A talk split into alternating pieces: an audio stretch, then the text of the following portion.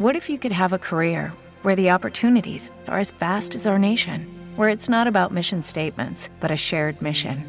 At U.S. Customs and Border Protection, we go beyond to protect more than borders. From ship to shore, air to ground, cities to local communities, CBP agents and officers are keeping people safe. Join U.S. Customs and Border Protection and go beyond for something far greater than yourself. Learn more at cbp.gov/careers. Hey guys, it is Ryan. I'm not sure if you know this about me, but I'm a bit of a fun fanatic when I can. I like to work, but I like fun too. It's a thing. And now the truth is out there. I can tell you about my favorite place to have fun. Chumba Casino. They have hundreds of social casino style games to choose from with new games released each week. You can play for free anytime, anywhere. And each day brings a new chance to collect daily bonuses. So join me in the fun. Sign up now at ChumbaCasino.com. No purchase necessary. VGW. Void where prohibited by law. See terms and conditions. 18+. Stai ascoltando un messaggio registrato in diretta dal programma La Voce del Pastore, in onda su Parole di Vita. Gloria al nome del Signore. Il fratello, il pastore Petrone, accennava appunto al ritorno del Signore. E come il Signore sa predisporre tutto, come il Signore sa preparare tutto, avevo proprio in cuore questo, ecco, di parlare del ritorno del Signore, in particolare di cosa? Leggiamo come introduzione Luca, capitolo 18, versetti 7 e 8. Quindi Vangelo di Luca, capitolo 18, versetti 7 e 8. Dove leggiamo: Dio non renderà dunque giustizia ai suoi eletti che giorno e notte gridano a lui? Tarderà nei loro confronti? Io vi dico che renderà giustizia con prontezza, ma quando il figlio dell'uomo verrà, troverà la fede sulla terra? Allora, la domanda è anche il titolo stesso di questa meditazione, è appunto questo: ma quando il figlio dell'uomo verrà, troverà la fede sulla terra? In questi giorni mi chiedevo proprio questo, ecco, noi siamo abituati in questi periodi a sentire tanti studi sul ritorno del Signore o leggere tanti libri, e io sono appassionato proprio di questo. Ogni tanto, se trovo dei titoli di libri che parlano appunto del ritorno del Signore, li compro, ecco, li divoro questi libri.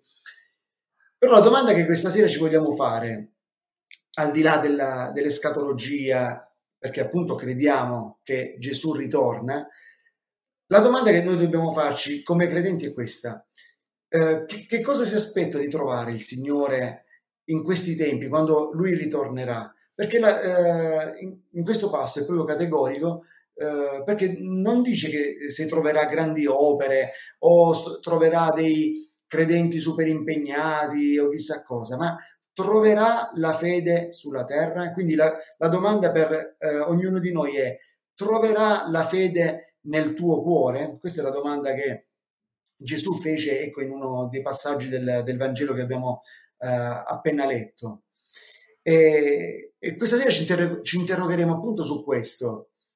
Se Gesù dovesse tornare questa notte o in questo periodo, in questi anni, come troverà la Chiesa? No, la troverà vigilante, la troverà addormentata, come leggiamo in alcuni passi della Scrittura, e quindi più che trovarsi con una Chiesa o dei credenti super impegnati, come si aspetta Dio di trovare la sua Chiesa? E se vogliamo riflettere, com'è la Chiesa di oggi se appunto il Signore dovesse tornare in questo periodo? Ci aiuterà in questo la seconda lettera a Timoteo, scritta appunto da l'Apostolo Paolo, e cominciamo a leggere dei versetti che si trovano al capitolo 4, versetti dal 9 al 18, e poi lo riportiamo ai nostri giorni. Cerca di venire presto da me, dice Paolo, perché Dema, avendo amato questo mondo, mi ha lasciato e se n'è andato a Tessalonica. Crescente è andato in Galazia, Tito in Dalmazia. Solo Luca è con me. Prendi Marco e conducilo con te, poiché mi è molto utile per il ministero. Tichico l'ho mandato a Efeso. Quando verrai, porta il mantello che ho lasciato a Troas, da Carpo, e i libri, specialmente le pergamene. Alessandro, il ramaio, mi ha procurato molti mali. Il Signore gli renderà secondo le sue opere. Guardati anche tu da lui, perché egli si è opposto violentemente alle nostre parole. Nella mia prima difesa nessuno si è trovato al mio fianco, ma tutti mi hanno abbandonato. Ciò non venga loro imputato.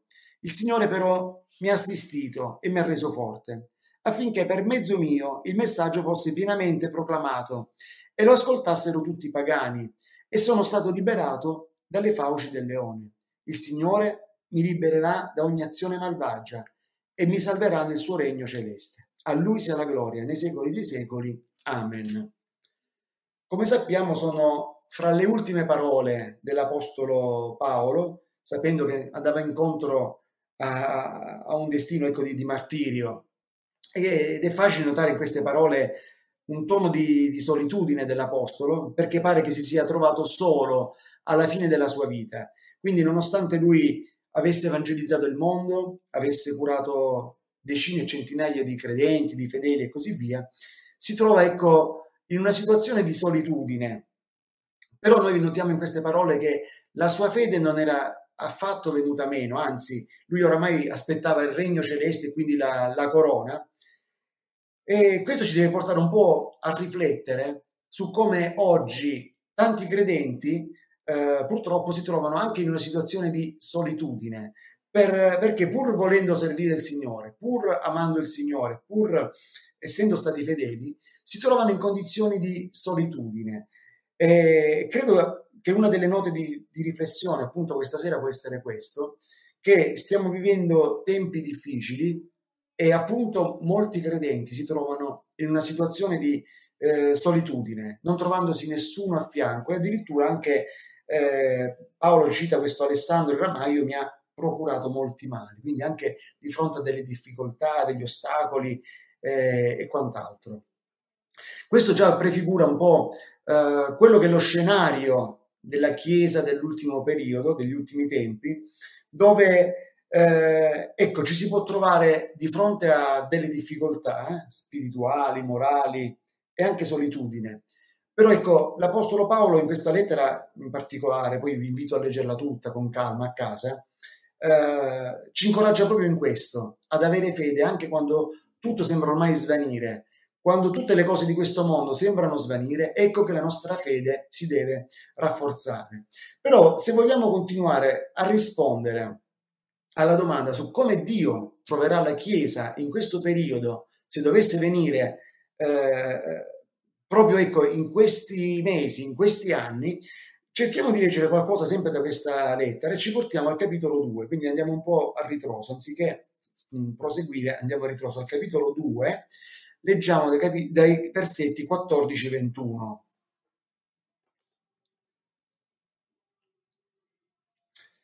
Ricorda loro queste cose, scongiurandoli davanti a Dio, che non facciano dispute di parole, esse non servono a niente e conducono alla rovina chi le ascolta. Sforzati di presentare te stesso davanti a Dio come un uomo approvato, un operaio che non abbia di che vergognarsi, che tagli rettamente la parola della verità, ma evita le chiacchiere profane, perché quelli che le fanno avanzano sempre più nell'empietà e la loro parola andrà rodendo come fa la cancrena. Tra questi sono Imeneo e Fileto, uomini che hanno deviato dalla verità, dicendo che la resurrezione è già avvenuta, e sovvertono la fede di alcuni. Tuttavia il solido fondamento di Dio rimane fermo, portando questo sigillo. Il Signore conosce quelli che sono Suoi e si ritragga dall'iniquità chiunque pronuncia il nome del Signore. In una grande casa non ci sono soltanto vasi d'oro e d'argento, ma anche vasi di legno e di terra, e gli uni sono destinati a un uso nobile e gli altri a un uso ignobile. Se dunque uno si conserva puro da quelle cose, sarà un vaso nobile, santificato, utile al servizio del padrone, preparato per ogni opera buona. Bene, se leggiamo questi versi, ci sono delle parole che risaltano in un modo strano, perché a un certo punto Paolo dice a Timoteo, suo figlio spirituale, non facciano dispute di parole. Poi troviamo tagli rettamente la parola, quindi che il servo tagli rettamente la parola, e a un certo punto dice di non dedicarsi alle chiacchiere profane, deviando da cosa? Dalla verità. Che cosa vogliamo riflettere su questo? A volte, ecco, più che trovarci impegnati nella preghiera, nell'essere fedeli e tutto, tante volte si vede purtroppo che in alcuni gruppi, ecco, in alcune chiese o riunioni, ecco, si fanno queste dispute di parole, no? Di stare a discutere sui versetti, stare a discutere su, ecco, chiamiamole le novità, dove spesso si ascolta, no? Che in qualche modo per tanti secoli non abbiamo capito alcune verità, e si va appunto in questo grande discutere, no? Sull'andare a fondo, ecco, su tante questioni, e Paolo li chiama un po' delle dispute inutili. Perché? Perché il nostro primo obiettivo deve essere quello di proclamare la verità. E la verità in cosa consiste? Nella salvezza, nel ravvedimento. E oggi, ripeto, forse ci stiamo perdendo in troppe discussioni dottrinali, no? Che forse non riguardano persone semplici che stanno cercando la salvezza. C'è gente in difficoltà sotto tanti punti di vista, non solo umano, ma soprattutto spirituale. Perché molti si stanno chiedendo in questi tempi se c'è salvezza, se c'è speranza. Mi riferisco a quelli che non conoscono il Signore. E noi come Chiesa a volte ci perdiamo in tante discussioni inutili che non portano da nessuna parte. Quasi a voler in tanti casi esaltare l'uomo, esaltare la nostra sapienza, la nostra conoscenza, ma non siamo chiamati a questo. E ripeto, ci sono persone che gli piace la disputa, no? Di voler sempre discutere, argomentare, eccetera, eccetera. Ed è un momento invece storico per la Chiesa in cui dobbiamo vedere com'è il nostro cuore, perché infatti negli ultimi versetti che abbiamo letto c'è scritto proprio questo: se dunque uno si conserva puro da quelle cose, sarà un vaso nobile, santificato, utile al servizio del padrone, preparato per ogni opera buona. Ciò di cui si deve preoccupare oggi la Chiesa, di conservare un cuore puro, di un cuore che è dedito al Signore, quindi non al far prevalere le proprie opinioni o a discutere di tante e tante cose, ma cercare veramente il Signore e desiderarlo con tutto il cuore. Amen? C'è qualche cosa che poi Paolo consiglia ancora a Timoteo.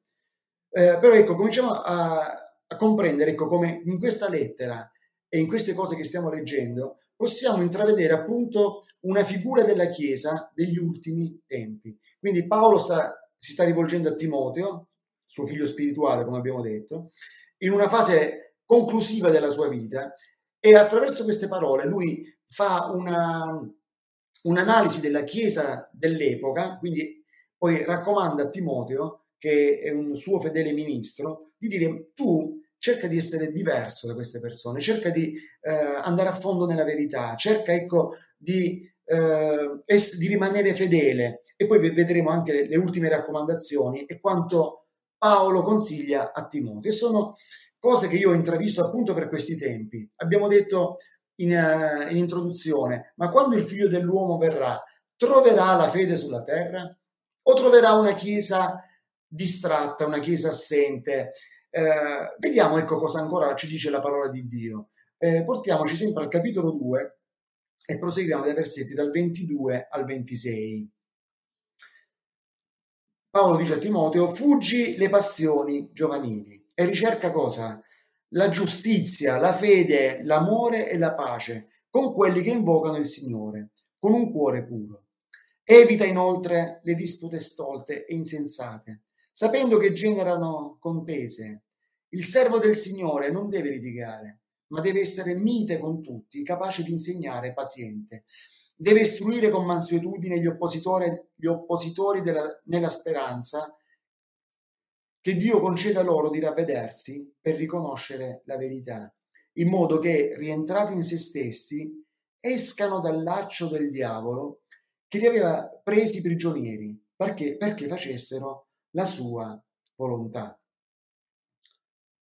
Quindi sono abbastanza chiare queste parole che abbiamo letto di Paolo verso Timoteo, dove dice: fuggi le passioni giovanili, ma ricerca cosa? Giustizia, fede, amore e pace. Con chi? Con quelli che invocano il Signore con un cuore puro. E poi parla di persone, dice, che rientrati in se stessi, escano dal laccio del diavolo che li aveva presi prigionieri perché facessero la sua volontà, quindi la volontà del nemico. Che cos'è il laccio del diavolo?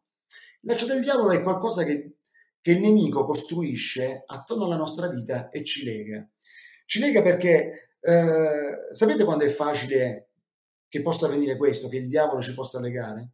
Quando attraverso dei ragionamenti, attraverso... Judy was boring. Hello. Then Judy discovered ChumbaCasino.com. It's my little escape. Now Judy's the life of the party. Oh, baby, mama's bringing home the bacon. Whoa, take it easy, Judy. The Chumba life is for everybody. So go to ChumbaCasino.com and play over 100 casino-style games. Join today and play for free for your chance to redeem some serious prizes. ChumbaCasino.com. No purchase necessary. Void where prohibited by law. 18+ terms and conditions apply. See website for details. Lucky Land Casino, asking people, what's the weirdest place you've gotten lucky? Lucky? In line at the deli, I guess? Aha, in my dentist's office. More than once, actually. Do I have to say? Yes, you do. In the car, before my kids' PTA meeting. Really? Yes. Excuse me, what's the weirdest place you've gotten lucky? I never win and tell. Well, there you have it. You can get lucky anywhere, playing at LuckyLandSlots.com. Play for free right now. Are you feeling lucky? No purchase necessary. Void where prohibited by law. 18+. Terms and conditions apply. See website for details.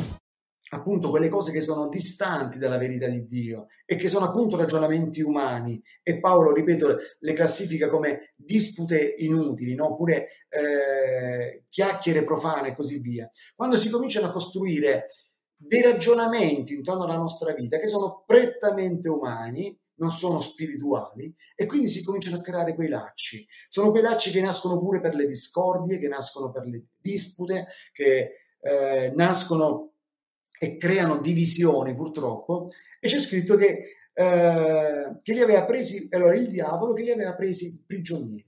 Quindi possiamo trovarci in questa immagine che stiamo costruendo della Chiesa di oggi di fronte a una Chiesa che può essere confusa, una Chiesa che io potrei definirla anche distratta o impegnata in cose futili. Quindi possiamo ritenerci, a nostro avviso, impegnati per l'opera del Signore, ma in realtà possiamo essere impegnati per cose che Dio non ci ha comandato affatto. Noi dobbiamo ricercare la verità. È un momento in cui, come stavo dicendo, ecco, si sta creando confusione proprio attorno alla Chiesa, e il diavolo stesso sta mandando confusione presso i credenti, presso le chiese.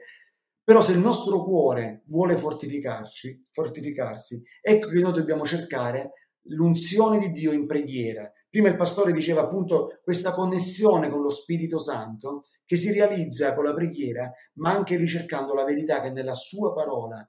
Non c'è bisogno dei ragionamenti umani, non c'è bisogno di grande catechesi, di grande conoscenza di dottrine e quant'altro, ma c'è bisogno di un cuore fedele, di un cuore ardente che ha tutta la voglia di tornare alla verità, e quindi ha un cuore puro, come stavamo leggendo. Questi giorni rifletto anche su qualcosa che è scritto in Seconda Corinzi, capitoli 2, 3, 4, dove parla appunto delle tenebre, della confusione, e questo si realizza quando la Chiesa in realtà non è sottomessa alla guida del Signore, non è sottomessa allo Spirito Santo, e quindi ecco che possiamo ritrovarci di fronte a una Chiesa che è piuttosto smarrita.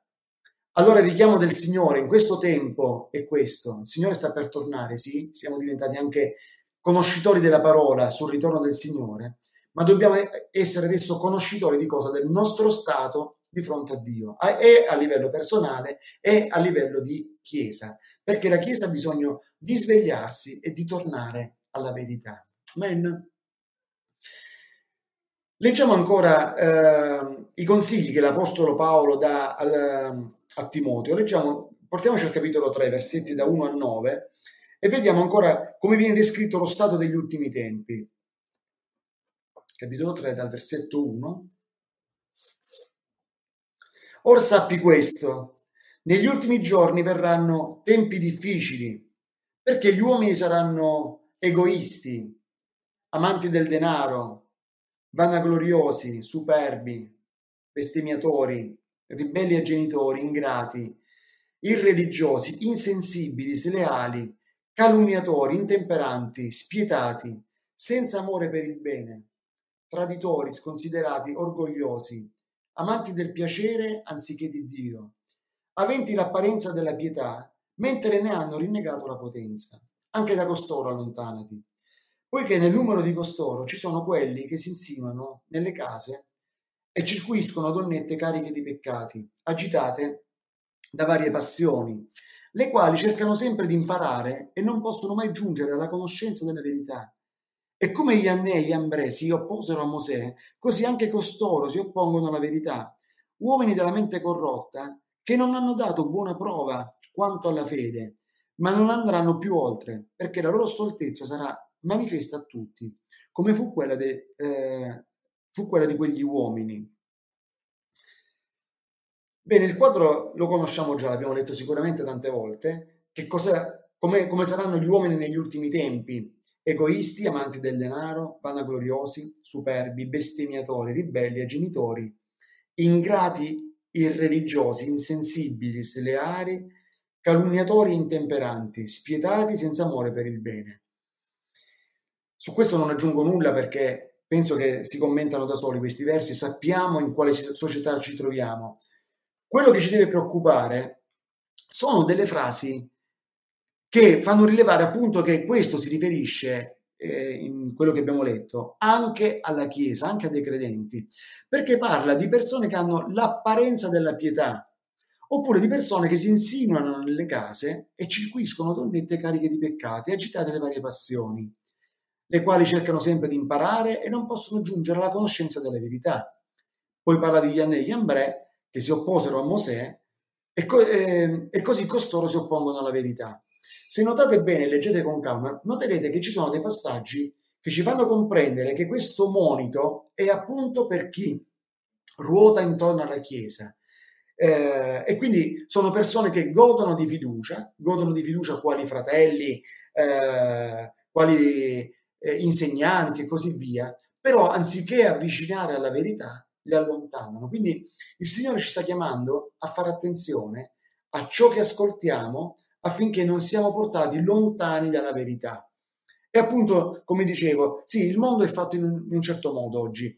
Abbiamo uomini egoisti, amanti del denaro, vanagloriosi, spregiudicati e quant'altro.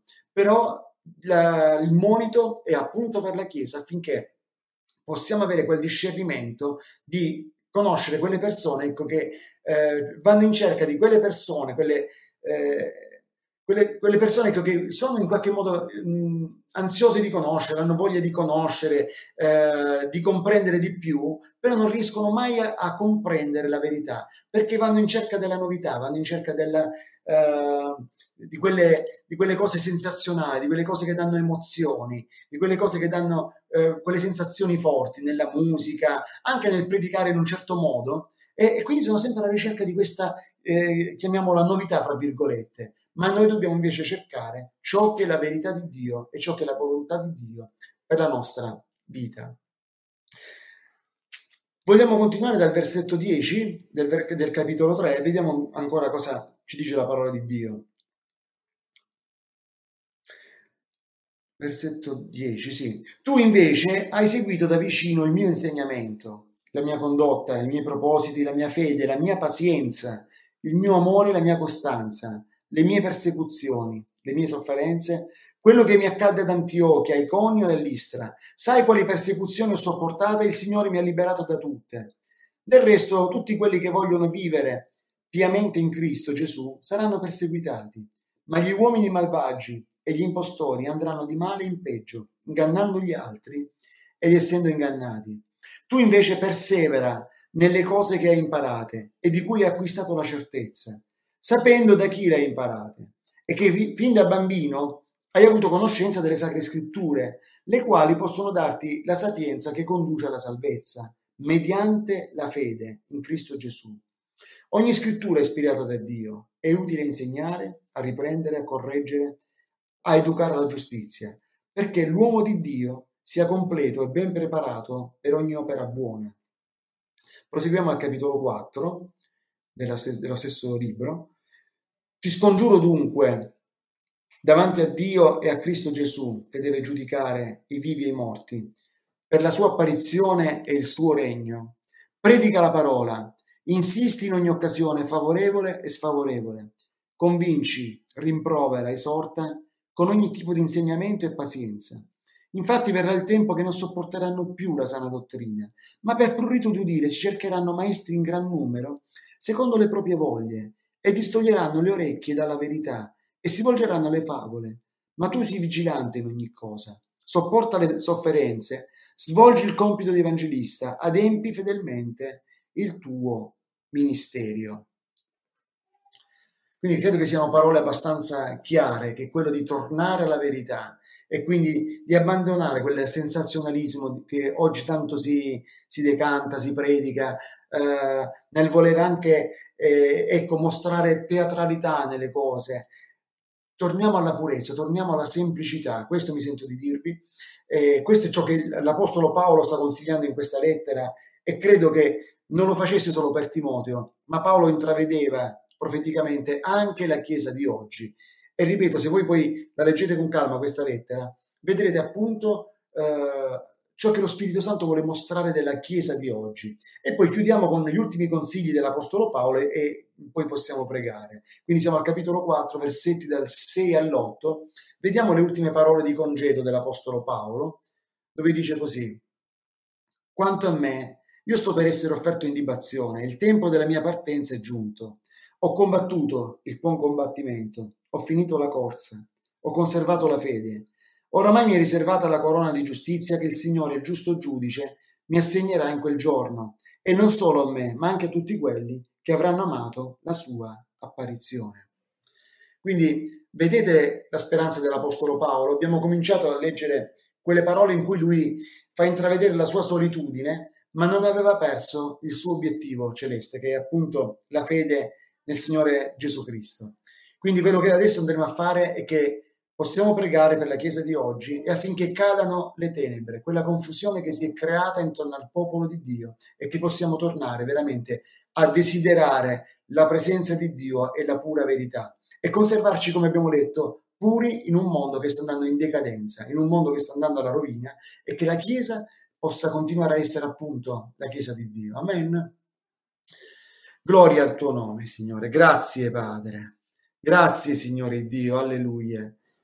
Signore, ho voluto predicare questo monito, Signore, per la Chiesa di oggi, affinché, Signore, non ci perdiamo nelle cose, Signore, inutili, Signore, in quello che Paolo definiva, Signore, delle chiacchiere, delle cose profane, Signore, delle cose che non sono secondo la Tua volontà. Ti vogliamo pregare, Signore, per ognuno di noi questa sera. Ti vogliamo pregare per le nostre famiglie, ma per la Tua Chiesa, non solo in Italia, ma in tutto il mondo, affinché la Chiesa torni alla purezza, Signore, affinché la Chiesa torni alla verità, Signore, e affinché abbiamo discernimento. Ti prego, Signore, in particolare questa sera, per il nome di Gesù, che possiamo avere discernimento su quelle cose che ci stanno portando lontani da Te, Signore. Come dicevo, sul sensazionalismo, Signore, su quelle cose che hanno questa spettacolarità, questa teatralità, Signore. Vogliamo tornare alla semplicità, e mi voglio unire con i fratelli che si sono collegati questa sera, affinché ricerchiamo sempre di più la verità, Signore, quella che procede dal Tuo nome, Signore, dal Tuo figliuolo e dallo Spirito Santo. Signore, perdonaci per le nostre distrazioni, Signore, perché tante volte possiamo essere trovati distratti, mentre il Tuo ritorno si avvicina, possiamo essere distratti, avere un cuore, Signore, che si dedica alle cose di questo mondo, ma noi vogliamo, Signore, ancora proclamare il Tuo nome, la Tua verità, Signore. Non vogliamo essere trovati impreparati, non vogliamo dedicarci a cose che Tu non ci hai comandato, Signore. Sia benedetto il Tuo nome, Signore. In questa sera, insieme ai fratelli, ci vogliamo unire, perché, Signore, laddove anche possiamo trovarci nella solitudine, Signore, laddove possiamo anche trovarci in un periodo di smarrimento, noi vogliamo volgere il nostro sguardo a Te, Signore, invocare la Tua presenza, il Tuo aiuto, affinché cadano le tenebre, Signore, che stanno avvolgendo anche la Tua Chiesa, Signore, che cadano quelle tenebre, Signore, che stanno avvolgendo questo mondo, affinché non conosca la verità. Ma noi questa sera vogliamo che in questo mondo, e in particolare nella nostra Italia, possa brillare la luce dell'Evangelo, Signore, che i cuori si possano rivolgere a Te, Signore, dove c'è ancora scampo, Signore, dove c'è ancora salvezza per le nostre vite, dove c'è veramente piena benedizione. Oh Signore, grazie, Signore, ti prego affinché le opere come questo canale di Parole di Vita possano ancora risplendere e portare la luce dell'Evangelo secondo la Tua volontà, Signore. Affinché, Signore, ogni responsabile, Signore, a partire dal Pastore Petrone, Signore, ogni fratello che predica possa essere guidato da Te, Signore, che ogni cosa sia fatta secondo la Tua volontà, Signore. E possiamo ancora vedere una Chiesa che rivolge lo sguardo a Te, Signore, e non a quelle cose che a Te dispiacciono, Signore, quelle cose che in realtà non sono nella Tua volontà. Grazie per ogni cosa, Signore, benedici, proseguo di questa serata, Signore, benedici ognuno di noi, nel nome di Gesù. Amen. Amen. Amen, amen, amen. Gloria al Signore. Grazie al Signore per la bella parola, anche perché mentre San Paolo prende... Step into the world of power. Loyalty and luck. I'm gonna make him an offer he can't refuse. With family, cannolis, and spins mean everything. Now, you wanna get mixed up in the family business. Introducing The Godfather at ChumbaCasino.com. Test your luck in the shadowy world of The Godfather slot. Someday, I will call upon you to do a service for me. Play The Godfather now at ChumbaCasino.com. Welcome to the family. VGW Group. No purchase necessary. Void where prohibited by law. See terms and conditions. 18+. Lucky Land Casino. Asking people, what's the weirdest place you've gotten lucky? Lucky? In line at the deli, I guess? Aha, in my dentist's office. More than once, actually. Do I have to say? Yes, you do. In the car, before my kids' PTA meeting. Really? Yes. Excuse me, what's the weirdest place you've gotten lucky? I never win and tell. Well, there you have it. You can get lucky anywhere, playing at LuckyLandSlots.com. Play for free right now. Are you feeling lucky? No purchase necessary. Void where prohibited by law. 18+. Terms and conditions apply. See website for details. Alliscia un poco quando parlano, lo fa dolcemente. Gesù dà un bel colpo di grazia dicendo: non salutate nessuno per la via. Quando li manda in missione dice: non salutate nessuno per la via, ma non vuole dire che non dobbiamo dire buongiorno o ciao, e che c'erano tante cerimonie che bisognava fare quando incontravi una persona, l'inchino, poi gli dovevi baciare la mano, poi dovevi fare... Allora Gesù dice ai suoi discepoli, alla Chiesa, quello che hai detto tu, come dire: tirate dritto, portate la parola, servite il Signore e non vi disperdete, aggiungendo quello che hai detto tu. In cose che non servono, allora portiamo più frutto per la gloria del Signore. Voglio chiarire, perché qualcuno forse poi non saluta neppure a qualcheduno lungo il cammino, dice: il fratello ha detto che non dobbiamo salutare nessuno quando andiamo a evangelizzare. No, dobbiamo salutare tutti, ciao, buongiorno, ma il necessario vuole dire il Signore. E a Dio sia la gloria. Grazie Domenico, Dio ti benedica. Grazie a te. Alla prossima, alla prossima. Pace, grazie. Pace, pace. Guardiamo chi abbiamo dietro la tenda. Credo che abbiamo sicuramente qualcuno che conosciamo. Pace, mi senti? Pace, pace a voi, pace, Dio vi benedica. Pace Pastore. Ebbene, vai, continua a lasciarti guidare dallo Spirito Santo. Amen, amen, gloria a Dio. Belle parole, anch'io poi darò un accenno sul ritorno di Gesù, ma questa sera ho il cuore proprio pieno e desidero incoraggiarvi, perché voglio parlare della speranza, ma non una speranza qualsiasi, ma della vera speranza.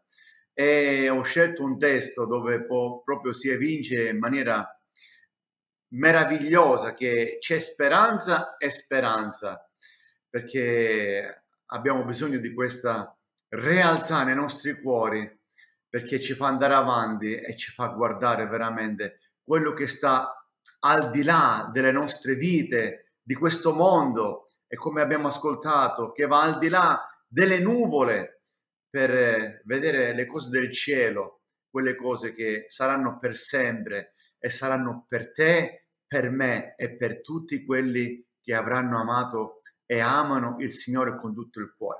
Bene, leggiamo in Romani capitolo 4 dal versetto 18 per farvi comprendere la realtà di queste due speranze, dove dice così: egli, sperando contro speranza, un'altra traduzione dice contro ogni speranza, credette per diventare padre di molte nazioni, secondo quello che gli era stato detto, così sarà la tua discendenza. Senza venir meno nella fede, egli vide che il suo corpo era svigorito, aveva quasi 100 anni, e che Sara non era più in grado di essere madre. Davanti alla promessa di Dio non vacillò per incredulità, ma fu fortificato nella sua fede e diede gloria a Dio, pienamente convinto che quando egli ha promesso è anche in grado di compierlo. Sperò contro ogni speranza. Ma ditemi un po', che significa questo? Sperare contro speranza. Io credo che da una parte c'è una speranza vana, una speranza umana e una speranza incerta, perché quando si parla appunto della speranza umana non è una speranza che parla di convinzione, non parla di certezza, ma si dice in questo mondo speriamo bene, speriamo che quella cosa vada in porto, speriamo, ma in fondo non si crede, è una speranza che svanisce, una speranza che non ha un fondamento.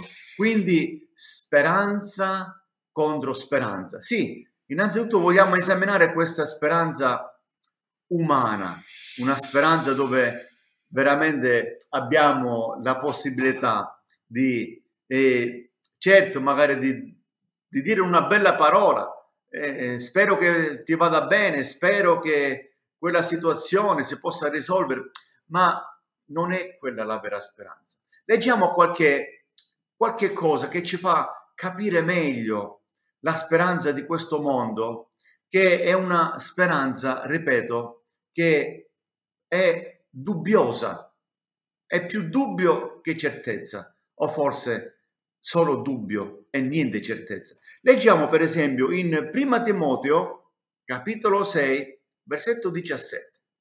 1 Timoteo, capitolo 6, versetto 17. Guardate, qua lo dice chiaramente. E ai ricchi in questo mondo ordina di non essere d'animo orgoglioso, di non riporre la loro speranza nell'incertezza delle ricchezze, ma in Dio che ci fornisce abbondantemente di ogni cosa perché ne godiamo. Quindi nell'incertezza delle ricchezze, la speranza nell'incertezza delle ricchezze. Quindi già è una speranza incerta, vana, e non è questa la speranza.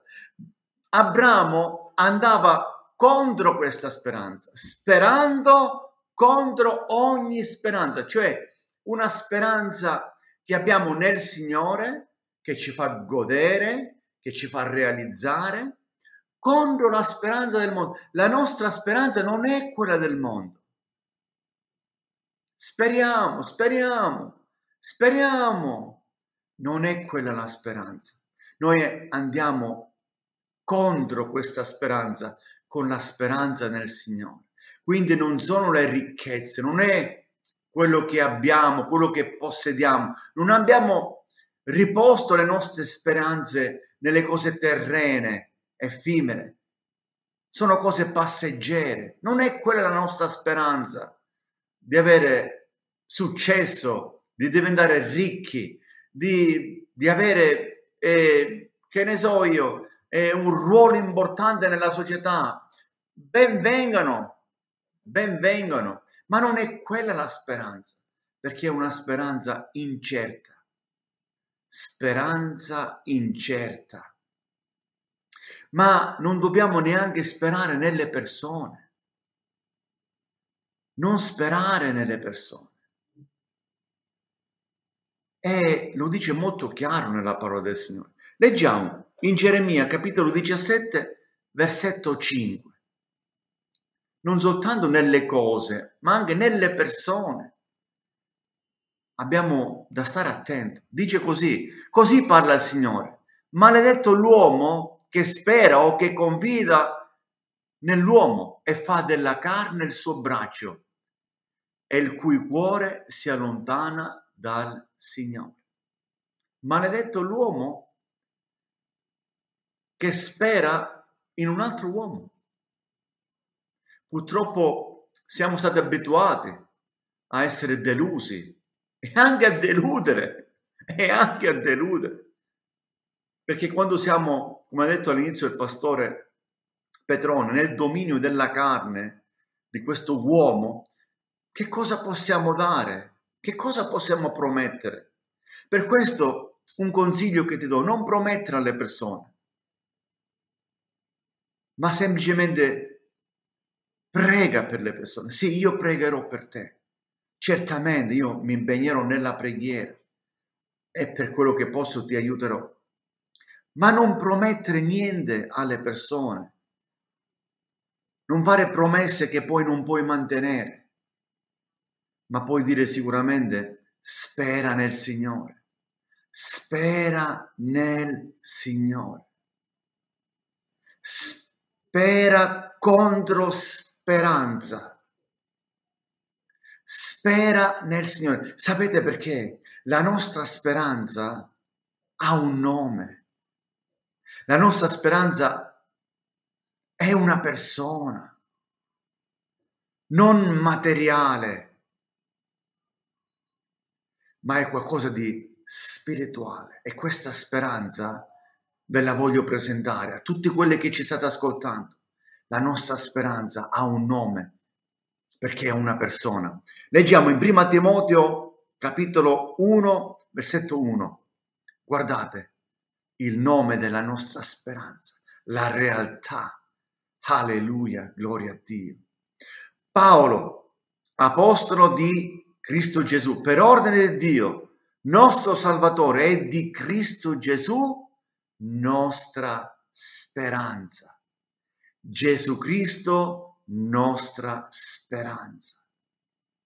Speranza certa, speranza vera, speranza che ha un fondamento, speranza di Dio per tutti gli uomini e per te che stai ascoltando. Speranza contro speranza. In poche parole, Gesù Cristo contro tutti gli altri. E Gesù Cristo ha sempre vinto, perché Lui è il vincitore per eccellenza. Alleluia! La nostra speranza è Lui stesso, è Gesù Cristo. Gesù Cristo, nostra speranza. E vogliamo parlare di questa speranza, che è la vera speranza, e di quello che noi dobbiamo veramente anelare e ci dobbiamo cibare. È questa la speranza, ed è una buona speranza. Leggiamo in Seconda Tessalonicesi capitolo 2 versetto 16. Gesù Cristo è la speranza e Lui è una buona speranza. Ora lo stesso Signore nostro Gesù Cristo e Dio nostro Padre, che ci ha amati e ci ha dato per la sua grazia una consolazione eterna e una buona speranza. È qualitativa, è qualcosa che garantisce. Sapete, quando noi andiamo a comprare e andiamo a verificare il prodotto, noi andiamo a vedere la qualità. E questa è la vera qualità, una speranza qualitativa, la persona di Gesù Cristo. Lui non ci lascia, non ci abbandona. Lui ci ha promesso e Lui adempie, perché Lui è l'adempimento per eccellenza della volontà di Dio che si realizza, si concretizza nei nostri cuori. La speranza.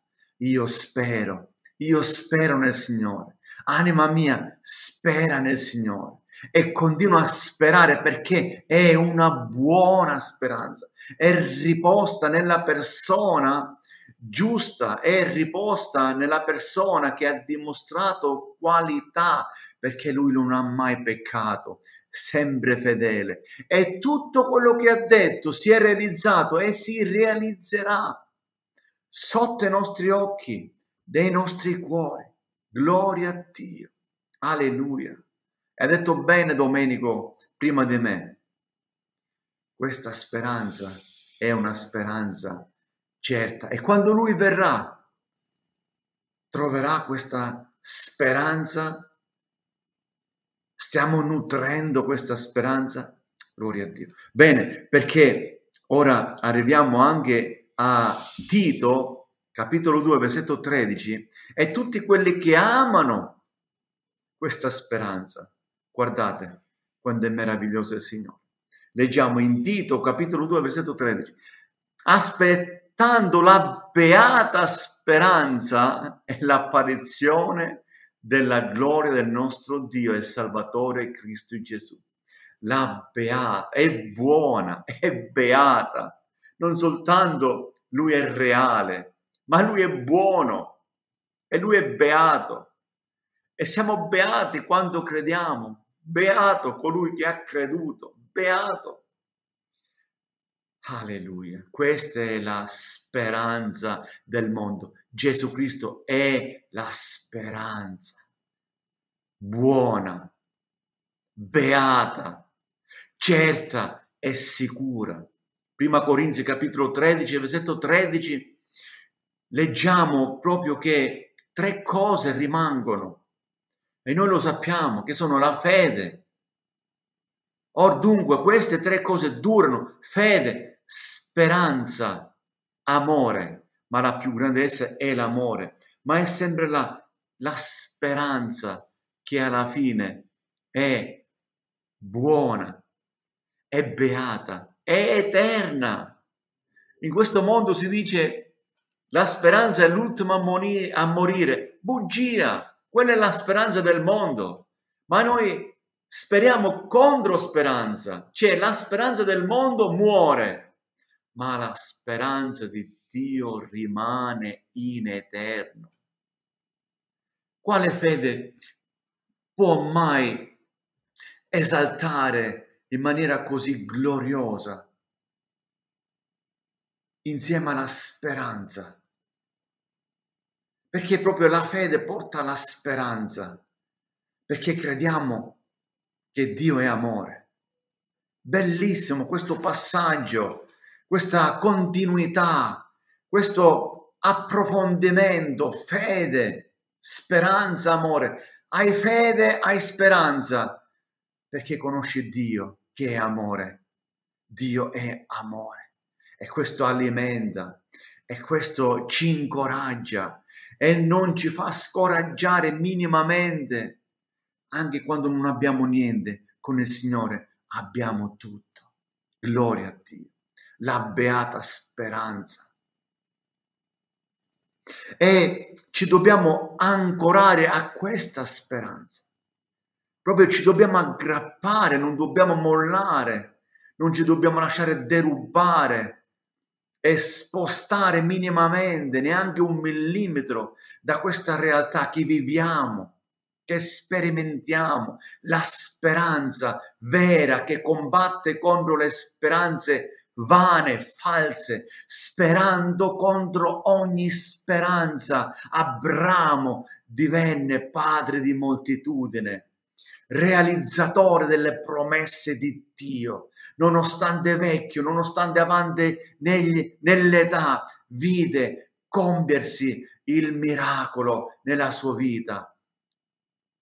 Ha visto suo figlio Isacco nascere da una moglie che ormai era fuori età, era impossibile la realizzazione. Quella speranza era morta, umana, ma la speranza di Dio ha vinto. Leggiamo in Ebrei, capitolo 6, versetto 19. Alleluia, gloria a Dio. questa speranza. Oh, la potessimo leggere tutti insieme questa scrittura, questa speranza. Dillo insieme a me, questa speranza. La teniamo come un'ancora dell'anima sicura e ferma che penetra oltre la cortina. Speranza. Alleluia. Come un'ancora, va al di là, perché dice come un'ancora, come quando getti un'ancora e poi ti tiri verso quella direzione che va oltre la cortina, oltre ogni velo, oltre ogni situazione umana, oltre, ti porta fino al terzo cielo, alla presenza, al trono della grazia di Dio. Alleluia. Teniamo ferma questa speranza, teniamo ferma nel nostro cuore, nell'anima nostra, ancorata. Alleluia, senza indietreggiare neanche un passo. Gloria a Dio. Questa speranza è la speranza che va contro ogni altra speranza. Tutte le altre speranze, hai sperato nelle tue ricchezze, hai sperato negli uomini, hai sperato anche nelle persone che si reputano particolarmente religiose e spirituali, ma la vera speranza è in Cristo Gesù, nostro Signore e Salvatore. E voglio pregare per te affinché questa speranza, che è la vera speranza, possa crescere nella tua vita, nella tua esistenza. Nutri questa speranza. Come fai a nutrirla? Continua a leggere la Bibbia, continua a pregare, a stabilire un punto di incontro con il Signore durante la tua giornata. Accedi alla grazia di Dio e quella ancora ti porterà a scoprire molto di più di quello che tu sai e di quello che puoi conoscere. Gloria a Dio. Padre, noi ti ringraziamo perché sentiamo la tua presenza. Grazie perché ci hai dato una speranza eterna. Grazie perché c'è una speranza viva. Grazie perché questa speranza è buona, di qualità. È una speranza beata. È una speranza che ha nome e cognome, perché è una persona. E noi l'abbiamo ricevuta nei nostri cuori, l'abbiamo accolta nelle nostre vite. Questa speranza è Gesù Cristo e noi lo amiamo e desideriamo amarlo di più e vogliamo nutrirci di questa persona, vogliamo veramente sempre più entrare nell'intimità. Gloria al nome del Signore, quella speranza che va contro ogni altra speranza e vedrà le promesse realizzarsi nelle nostre vite, nelle nostre famiglie, nel nome di Gesù Cristo. Grazie Padre, grazie Signore per questa speranza che va contro ogni altra speranza e vince sempre. Grazie Padre, nel nome di Gesù Cristo. Alleluia, alleluia, alleluia. Grazie Signore, alleluia. Grazie Signore, grazie Signore. Grazie, grazie, grazie Pastore, Dio ti benedica, alleluia. Credo che abbiamo il fratello Crociani, Gabriele, ci sei, mi senti? Pace, sì, Pace. Mi senti? Bene, sì, ti sentiamo, allora vai avanti tranquillo, noi ti seguiamo. Grazie, è sempre un onore e gioia stare insieme con te, con ognuno che sta seguendo questo canale. È stato un piacere rivedere domenica dopo un po' di tempo e anche il fratello Stefano.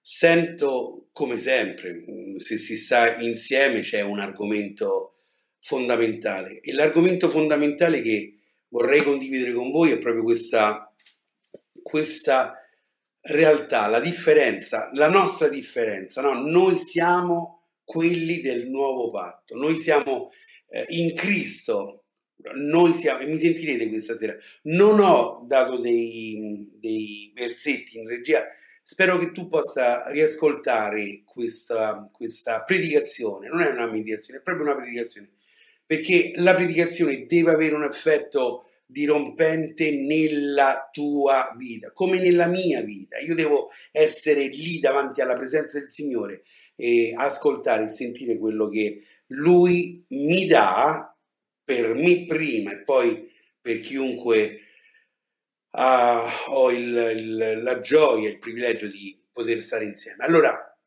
noi siamo quelli del nuovo patto.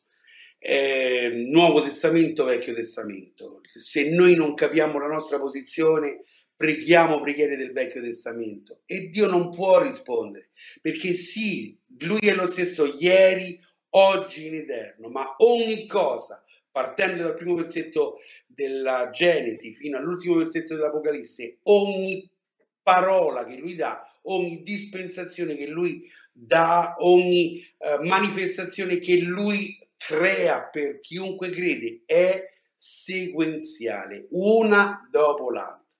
Allora Dio rivela se stesso in due modi: nella sua creazione, nelle sue opere e nella sua parola. Nella creazione abbiamo la dimostrazione della sua potenza e nella sua parola abbiamo la rivelazione, la dimostrazione della sua verità. I cieli dichiarano la gloria di Dio e il firmamento mostra il lavoro delle sue mani. Un bellissimo versetto nel Salmo 138 che dice: tu hai magnificato la tua parola al di sopra di tutti i nomi esistenti. La sua parola è gloriosa, la sua opera è qualcosa di incredibilmente reale e maestoso. Ma arriviamo anche a quella gloriosa realtà che dice che i cieli e la terra passeranno, ma la tua parola, Signore, resterà sempre per l'eternità. Noi dobbiamo leggere il libro della natura, il libro della scienza, il libro della sua creazione, come anche il libro che ci fa vedere il suo cuore. E noi dobbiamo, quando ci avviciniamo alla sua parola, mai avere delle idee preconcette, mai avere quelle idee che ci vengono date dallo studio, da qualsiasi scuola di pensiero. No. Io mi avvicino alla sua parola e lo Spirito Santo mi deve rivelare quello che la sua parola ha da dirmi personalmente e giornalmente. Dobbiamo studiare la scrittura non per trovare quello che vogliamo che si possa trovare, ma trovare quello che Lui dice, non far uscire i nostri dubbi, ma far sì che la nostra fede possa essere radicata fino al punto di dire: Signore, io credo. Oppure la frase che il giovane Samuele dice: parla, Signore, perché il tuo servo ascolta. Allora, quali sono le differenze fra il vecchio patto e il nuovo patto? Molto evidenti. Lo scopo e l'obiettivo di ogni testamento è peculiare in se stesso. Il nuovo non è una sequenza o un appendice del vecchio. In un certo modo il vecchio è messo da parte per far spazio al nuovo. Il nuovo non è un altro patto, ma è qualcosa di completamente nuovo e migliore. Ebrei 7:22 e 8:6. Lui è il mediatore di un patto migliore che è stato stabilito su promesse migliori. Il vecchio andava bene, ma il nuovo è meglio. Ebrei 7:19. Iniziamo, ne consegue, sì, vedo, grazie, scusate se ne consegue che Gesù è diventato garante di un patto migliore del primo. Nel Vecchio Testamento c'è una rivelazione del Signore Gesù, in ogni libro della Bibbia, sia del Vecchio che del Nuovo, ma il nuovo patto ha un garante, qualcuno che garantisce, che ha garantito con la propria stessa vita. Il primo patto è fallito, perché? Per la debolezza della carne umana, ma noi ne abbiamo uno differente e uno migliore. Romani 8.3 ed Ebrei, perdonate, Romani 8.3 ed Ebrei 8.7.13. With Lucky Land Slots, you can get lucky just about anywhere. Dearly beloved, we are gathered here today to... Has anyone seen the bride and groom? Sorry, we're here. We were getting lucky in the limo and we lost track of time. No, Lucky Land Casino, with cash prizes that add up quicker than a guest registry. In that case, I pronounce you lucky. Play for free at LuckyLandSlots.com. Daily bonuses are waiting. No purchase necessary. Void where prohibited by law. 18+. Terms and conditions apply. See website for details. With Lucky Land Slots, you can get lucky just about anywhere. This is your captain speaking. We've got clear runway and the weather's fine, but we're just going to circle up here a while and get lucky. No, nothing like that. It's just these cash prizes add up quick. So I suggest you sit back, keep your tray table upright, and start getting lucky. Play for free at LuckyLandSlots.com. Are you feeling lucky? No purchase necessary. Void where prohibited by law. 18+ terms and conditions apply. See website for details. È importante capire... Grazie. Lo leggo, mi sposto un attimo, scusate. Ciò che era impossibile alla legge, perché la carne la rendeva impotente, Dio lo ha fatto mandando il proprio figlio in carne simile a carne di peccato, e a motivo del peccato ha condannato il peccato nella carne. Allora, che possiamo capire questa gloriosa realtà? Sì, si parla di qualcosa di differente, qualcosa che ha a che fare con la persona, ecco, la manifestazione del Cristo lui rende garante questo nuovo patto. Allora, le differenze, ma dobbiamo capire anche il contrasto, come anche l'armonizzazione. Il vecchio rivela un patto di legge, il nuovo un testamento di grazia. Il vecchio domanda qualcosa dall'uomo, il nuovo patto presenta il dono gratuito di Dio. Il vecchio dice fai questo, il nuovo ci ricorda che è compiuto. Uno comanda dicendo non commettere o non devi farlo, il nuovo ci supplica dicendo che tu possa, io esorto, ma non come giudizio, ti esorto con tutto l'amore possibile e immaginabile. Il vecchio domandava santità, il nuovo in Cristo fornisce santità. Nel vecchio Dio è fermo e l'uomo deve agire, nel nuovo l'uomo è fermo in Cristo che in Dio, seduto nei luoghi celesti, ma è che Dio che agisce. Atti 2, lo Spirito Santo che scende, e lo Spirito Santo è sceso, e lo Spirito Santo t'ha fatto dire Gesù è il Signore. Iniziamo a collocarci nel posto giusto, nella posizione gloriosa. Il tema del Vecchio Testamento, del Vecchio Patto, è Cristo e Israele, ma il tema del Nuovo Patto è Cristo e la sua Chiesa. Nello studio delle Scritture dobbiamo avere la facoltà della discriminazione e dobbiamo applicarla bene. La Bibbia dall'inizio alla fine contiene null'altro che la verità, ma la verità applicata male diventa errore.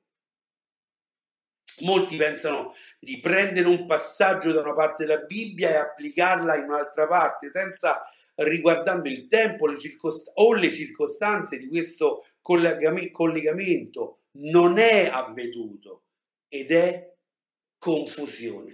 Giovanni 1,17, questo è un versetto da tenere a mente. La legge è stata data da Mosè, ma grazia e verità sono venute, procedute da Gesù Cristo. La legge rappresenta la dispensazione ebraica, la grazia e verità, la dispensazione cristiana. Noi siamo nella grazia e verità.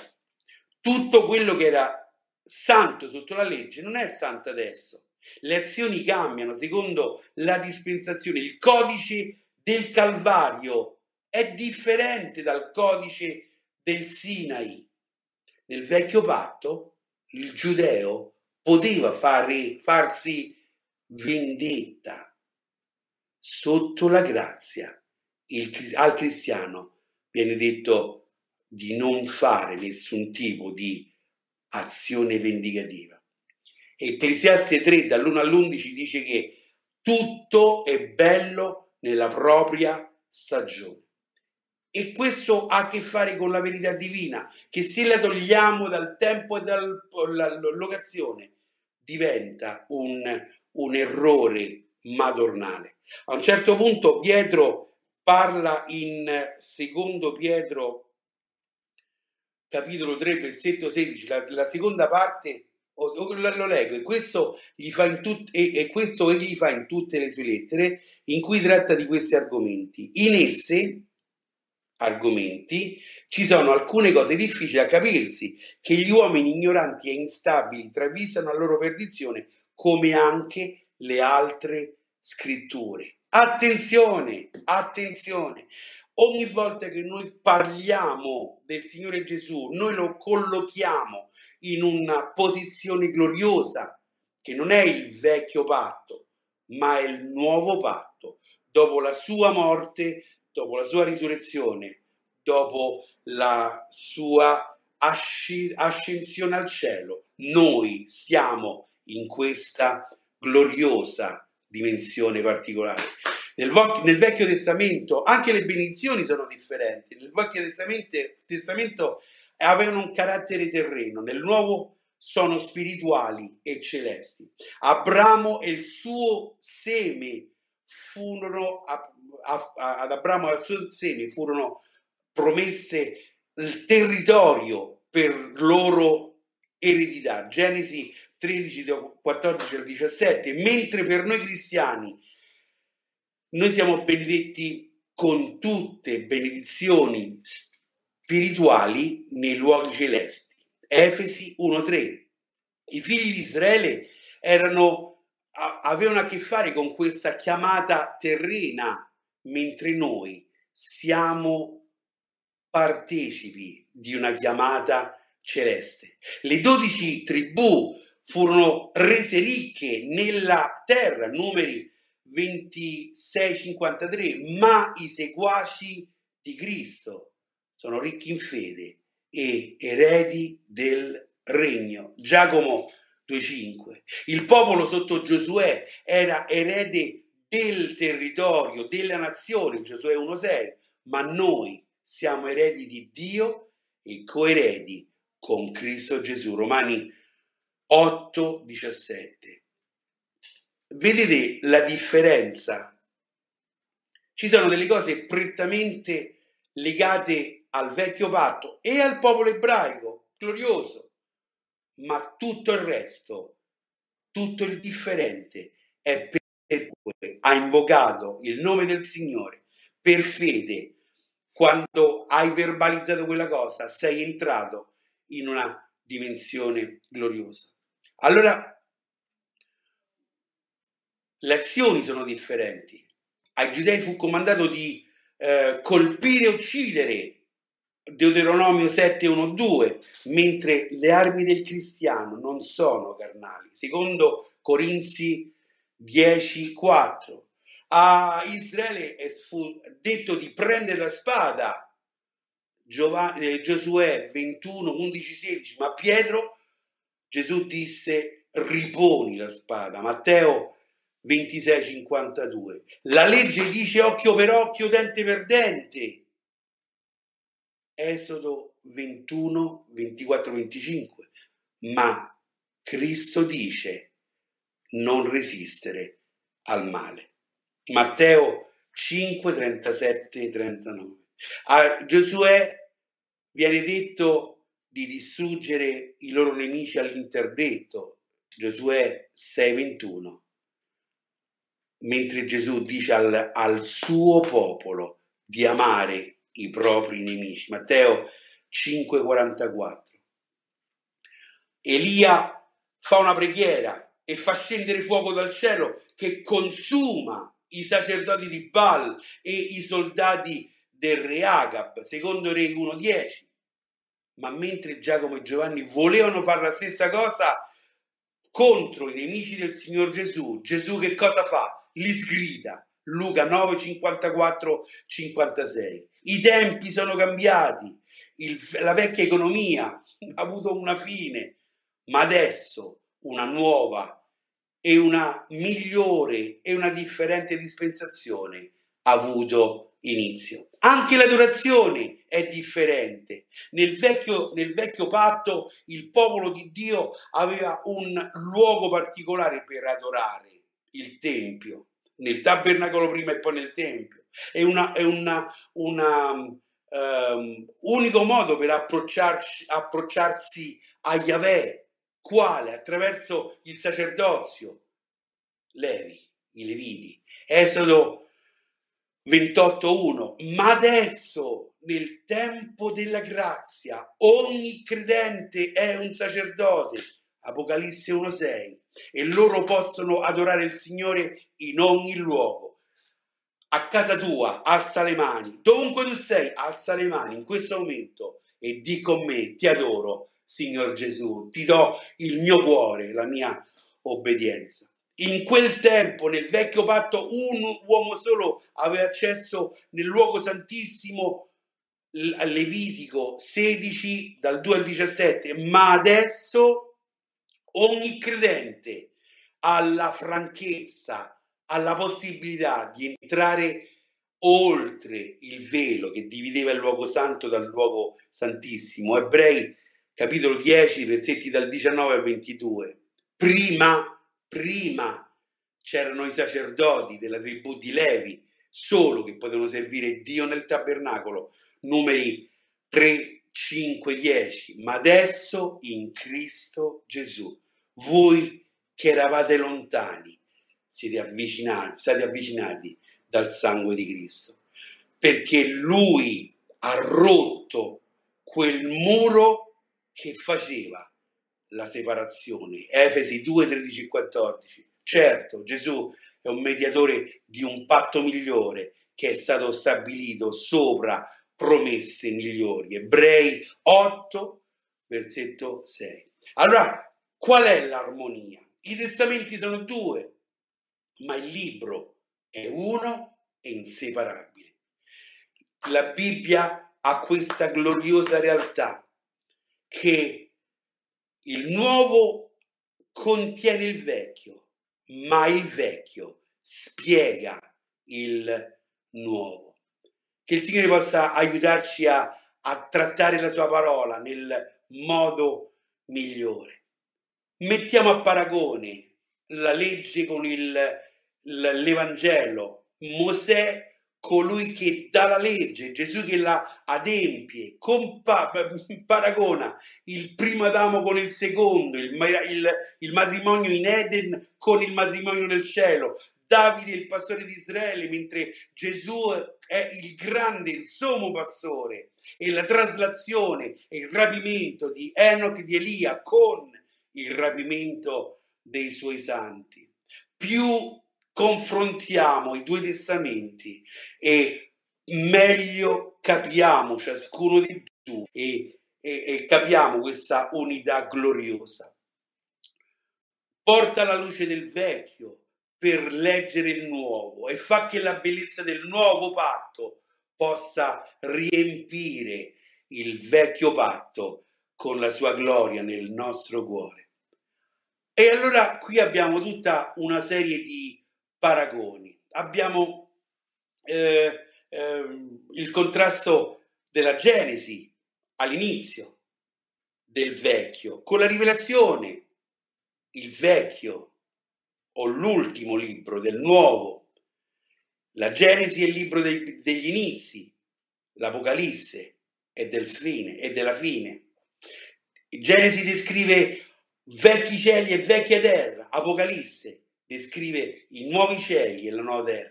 In Genesi 1:5 il giorno e la notte vengono formati, due grandi luminari appaiono, il sole e la luna. In Apocalisse 22:5 lì in cielo non ci sarà più notte. E 21:23 non ci sarà bisogno di luce del sole o della luna, perché l'agnello è la luce del cielo. In Genesi 2:8 si apre con questo giardino glorioso terreno. In Apocalisse 21:10 chiude con una città celestiale. Nel primo libro un fiume scorre dall'Eden. Nell'ultimo libro il fiume delle acque di vita fluisce dal trono di Dio. Apocalisse 22:1. Mosè scrive del libro della vita nel paradiso dell'Eden. Genesi 3:22. Giovanni scrive dell'albero della vita nel paradiso di Dio. Apocalisse 2:7. In Genesi 3:14 la prima maledizione è pronunciata.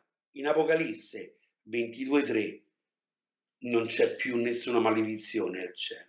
In Genesi 3:16 la sofferenza, il dolore sono entrati nel mondo e morte viene pronunciata. 2:17. Ma in Apocalisse 21:4 non ci sarà più morte, dolore o lamento o pianto. In Genesi si parla del matrimonio del primo Adamo, ma nell'Apocalisse si parla del matrimonio del secondo Adamo. In Genesi c'è il primo invito dell'Evangelo, vieni. In Apocalisse c'è l'ultimo invito, chi ha sete venga e chiunque vuole possa prendere l'acqua in dono. In Genesi le promesse sono fatte, in Apocalisse sono compiute. In Genesi è il tempo della semina, in Apocalisse la mietitura. In Genesi c'è questo paradiso perso, nell'Apocalisse il paradiso è riguadagnato. Allora questi due grandi patti non sono in contrasto, ma sono melodiosi e armonici, perché il primo è collegato, il primo patto, il vecchio patto è collegato con l'ultimo, il nuovo, e quello che Dio ha unito l'uomo non possa assolutamente separare. Allora in questa sera quello che sto cercando di dire è: inizia a pregare le preghiere del nuovo patto, inizia a pregare non ho bisogno, inizia a capire per opera e guida dello Spirito Santo che se tu sei sincero tu hai tutte le disposizioni, tutta la gloria del cielo a tua disposizione. E io voglio pregare insieme che tu possa, che io possa insieme a te vivere in questa dimensione nuovo patto. Risenti, cercherò di in qualche maniera riassumere quello che ho detto su Facebook. Mandami il tuo WhatsApp, cercherò di mandartelo là.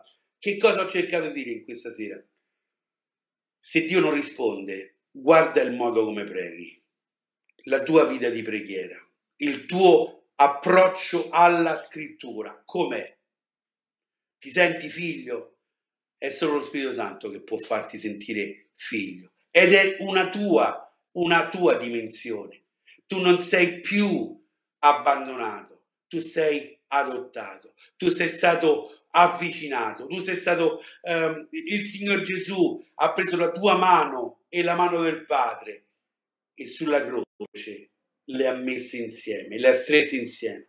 Allora in questa sera la mia preghiera per te è qualcosa di simile. Signore, in questo momento grazie per Domenico, quello che ha detto, grazie per Stefano, quello che ha detto, ma in questo momento quello che tu dici è più importante di ciascuno di noi, e tu vuoi portare la tua sposa in quella dimensione del nuovo patto. Signore, aiutami a pensare questo nuovo patto per come deve essere pensato. Signore, non più fatto di regole, ma fatto di vita e vita abbondante. Non più fatto di comandi e ordini, ma fatto completamente in amore, e che ciascuno di noi possa rispondere all'invito tuo con tutto il cuore. Signore, in questa sera fa che ciascuno di noi possa spostarsi nel nuovo, e non è una scorciatoia, perché tu parli in Pietro di pesi e peccato che facilmente ci imbriglia. Signore, quando parliamo di nuovo patto c'è la nostra serietà, c'è la mia obbedienza, c'è il mio rifiuto a tutto quello che è in antitesi con te. Fa che ciascuno di noi possiamo entrare in quella dimensione dove io posso sedermi in te, Signore Gesù, e se sto in te tutto mi viene dato, perché tu sei la nostra provvidenza celestiale. Signore, qualsiasi necessità che io non conosco, ma tu sì, fa che possa avere risposta, non tanto in quello che noi crediamo, no, io prego e tu rispondi, no, io non so pregare, come dice Romani, ma il tuo spirito sovviene alla mia incapacità con sospiri ineffabili. Io non so pregare, ma tu, Signore Gesù, sei alla destra del Padre, intercedi per me. E allora fa che questa mia posizione nel nuovo possa corrispondere a quello che c'è nel tuo cuore e vederlo adempiuto. Signore, io benedico il mio fratello Cataldo, Signore, io benedico Parole di Vita, io benedico il lavoro e lo sforzo di ogni collaboratore, e io in questo momento benedico la tua sposa in Italia, Signore, che tu possa attirare ciascuno di noi, come viene detto in Apocalisse 4, l'angelo che dice a Giovanni: sali più su, che la tua sposa italiana in Italia possa avere il coraggio di salire più su e non prendere pezzi della tua parola, pezzi della scrittura e farne una corrente di pensiero. No, io chiedo che lo Spirito Santo possa guidare ogni mia parola, ogni parola di chi fa la tua volontà in una unica direzione, quale? Quella di dare a te sempre più gloria e obbedienza. Signore, in questa sera ti ringrazio di questo tempo, ogni cosa, nel nome di Gesù nostro Dio. Amen. Amen, amen, amen. Ebbene, grazie. Dio ti benedica e alla prossima, Gabriele. Pace. Grazie. Ci risentiamo. Ed amen, ora grazie. Abbiamo il nostro caro fratello Franco Candelino, credo che sia già dietro la tenda. Pace, mi senti? Pace a voi. Bene. La connessione è buona, grazie al Signore. Vai avanti tranquillo e ci dai quello che il Signore ha messo nel tuo cuore, va bene? Amen, alleluia. Vai tranquillo, Signore, noi ti seguiamo, alleluia. Per me è una gioia stare ancora questa sera con voi. È da molto tempo che non ci vedevamo e diamo gloria a Dio perché è Lui che prepara gli incontri, è Lui che ci benedice, è Lui che fa ogni cosa. E vogliamo veramente, benedirlo, ringraziarlo, innalzarlo, perché è veramente un Dio grande e meraviglioso che noi serviamo, un Padre eterno che ci ama e ci sostiene in ogni situazione. E per me è veramente qualcosa di eccezionale. È fantastico come osano a volte dire wow, è qualcosa che va oltre E per me è veramente una gioia abbracciarvi tutti, coloro, i miei fratelli, i miei conservi, il popolo del Signore. Ecco, ma io vorrei anche dire questo, che coloro che ascoltano la parola di Dio devono avere un udito ben aperto, degli orecchi ben aperte, occhi ben aperti, per ascoltare la parola di Dio e per recepire quell'insegnamento che Dio ci dà e che lo Spirito Santo ci amministra e che Lui prepara quella tavola imbandita che è meravigliosa, che noi ci avviciniamo e mangiamo di quel cibo spirituale che ci fortifica e ci rinnova, ci rigenera, perché abbiamo di bisogno di questo cibo che ci nutre e sapete e va avanti il nostro spirito con lo spirito di Dio, alla quale noi possiamo gridare Abba Padre.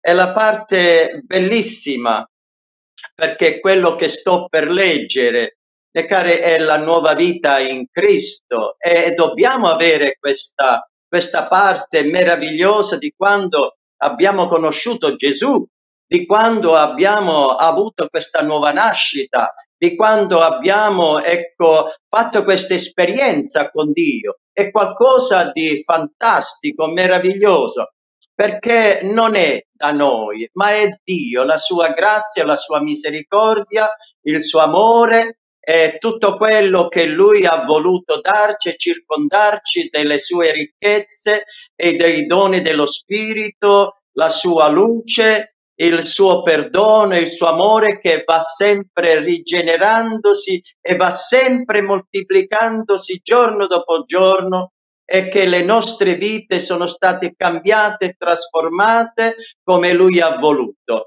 Ebbene, forse chi ci mette poco per conoscere, per spogliarsi della sua vecchia vita, di quell'abito sporco mondano, e chi invece ci mette ancora molto e che non ancora ha capito quella parte dell'essere rigenerati e di spogliarsi di quella vecchia vita, di questo mondo, e che si deve rivestire di quello nuovo abito che Gesù ci ha dato e che va sempre rinnovandosi di giorno in giorno.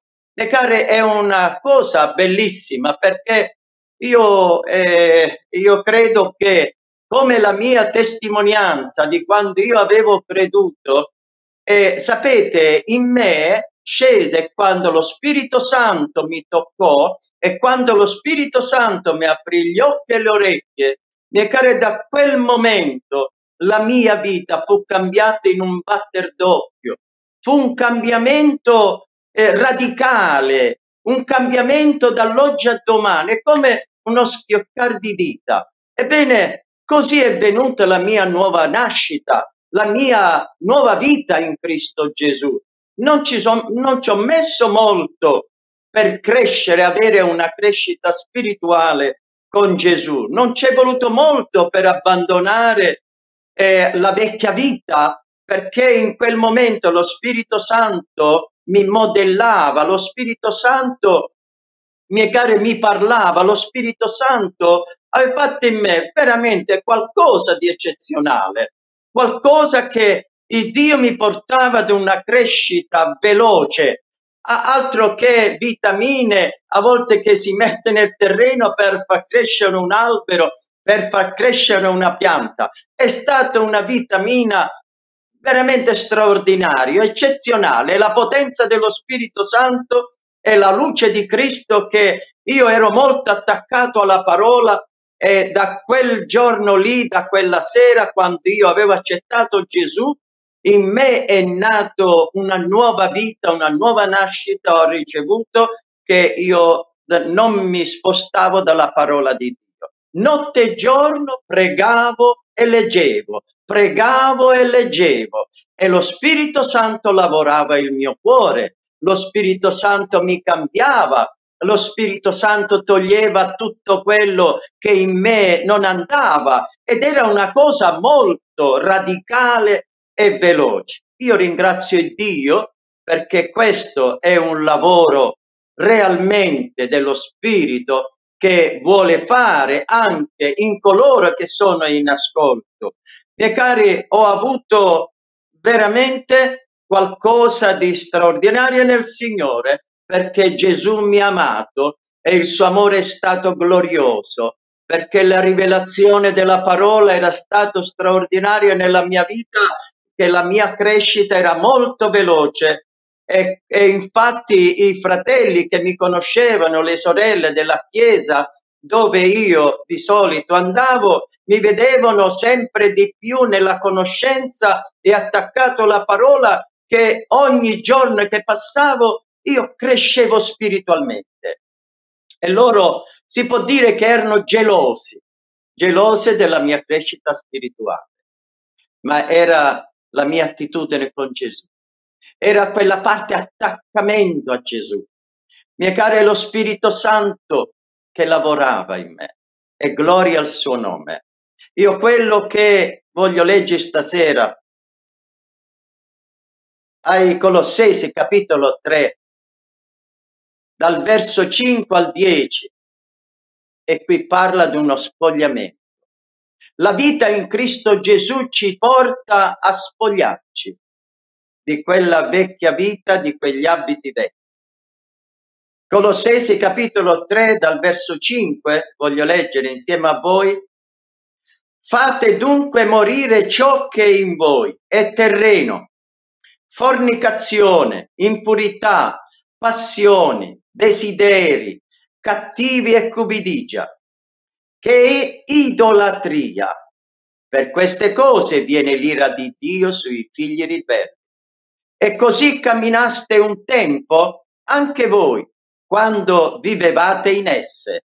Ora invece deponete anche voi tutte queste cose: ira, collera, malignità, calunnia, e non vi escano di bocca parole oscene.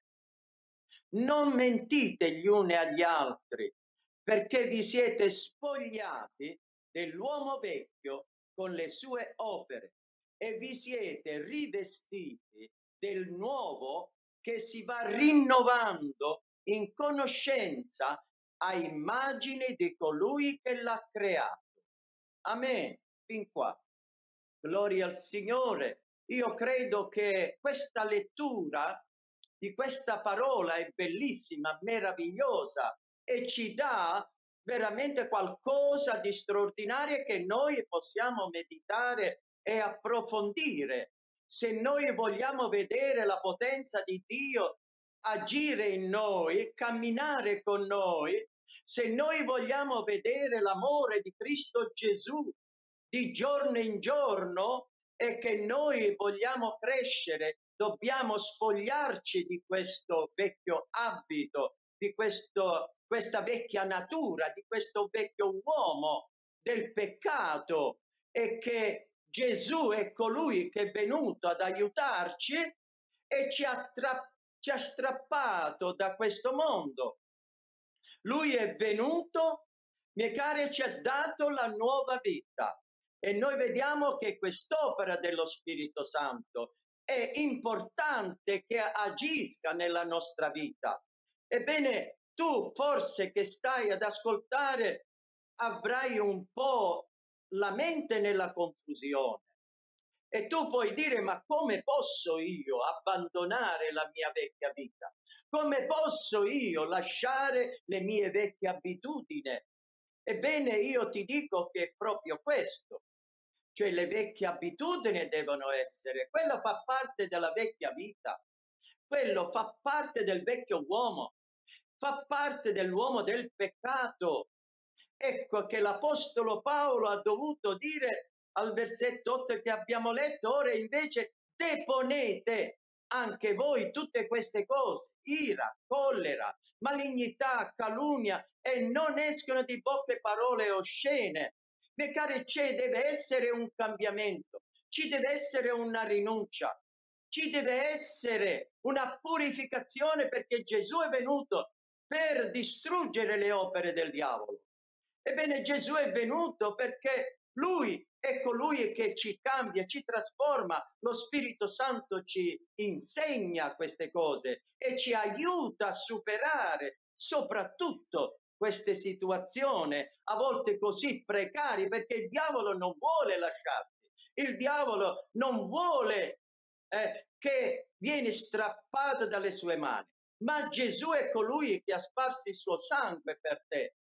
Gesù è colui che ha pagato col suo sangue la tua vita. Ebbene, come è avvenuto in me quel cambiamento in quel momento, come in un batter d'occhio e la potenza di Dio è scesa, lo Spirito Santo, il fuoco dello Spirito è sceso e mi sono sentito libero, mi sono sentito appagato e la gioia dello Spirito mi ha avvolto tutto il mio essere. Perché è l'opera dello Spirito Santo che Gesù ha mandato, che Gesù è venuto. Come è venuto nella mia vita, viene nella tua vita. E tu questa sera potresti fare questa esperienza con Gesù.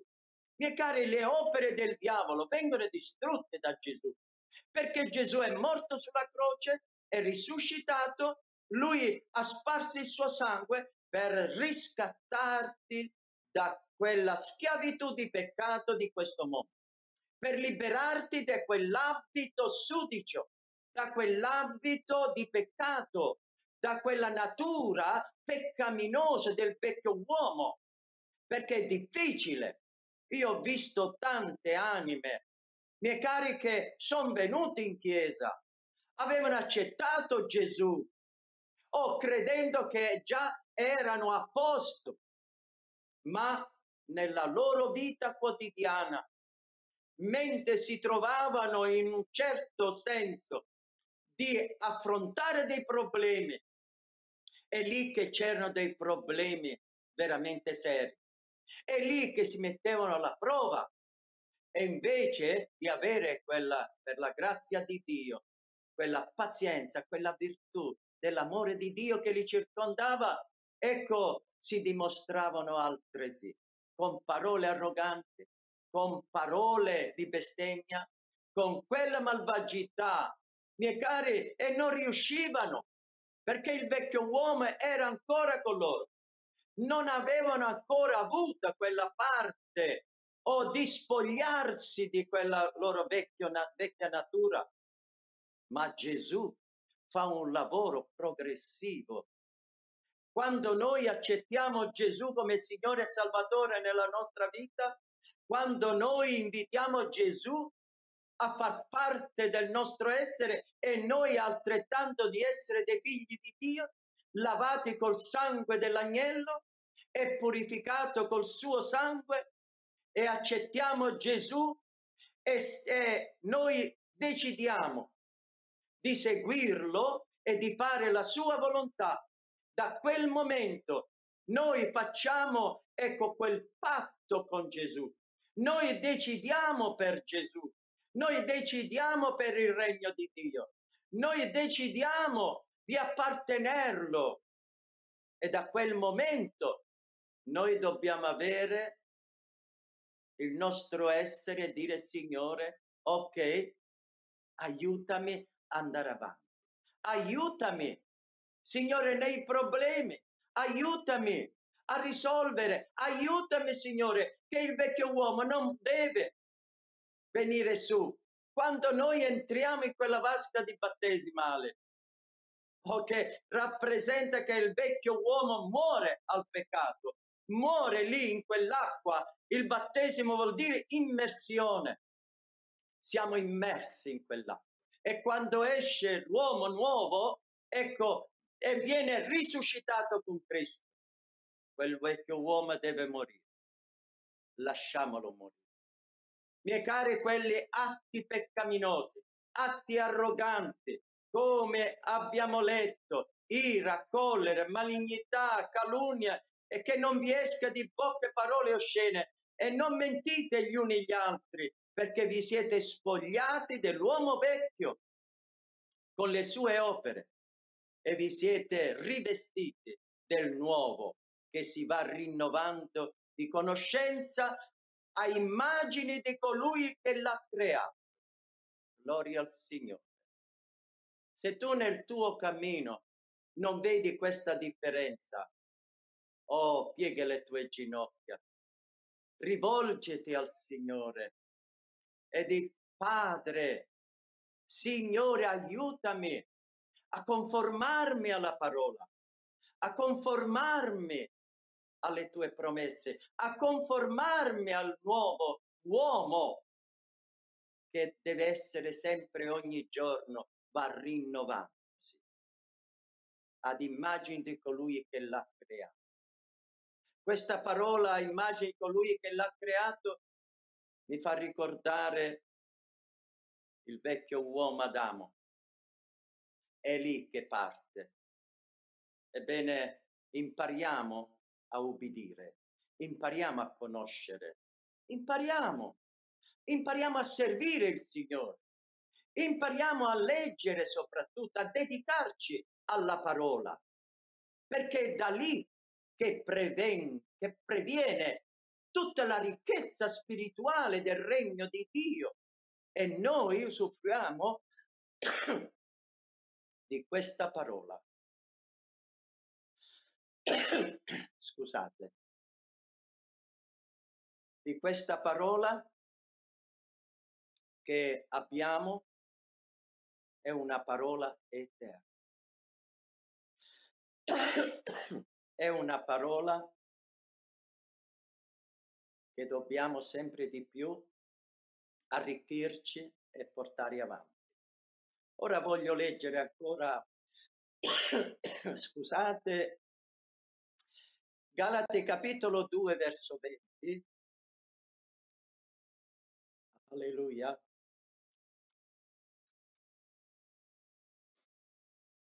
Qui leggiamo il verso 20. Sono stato crocifisso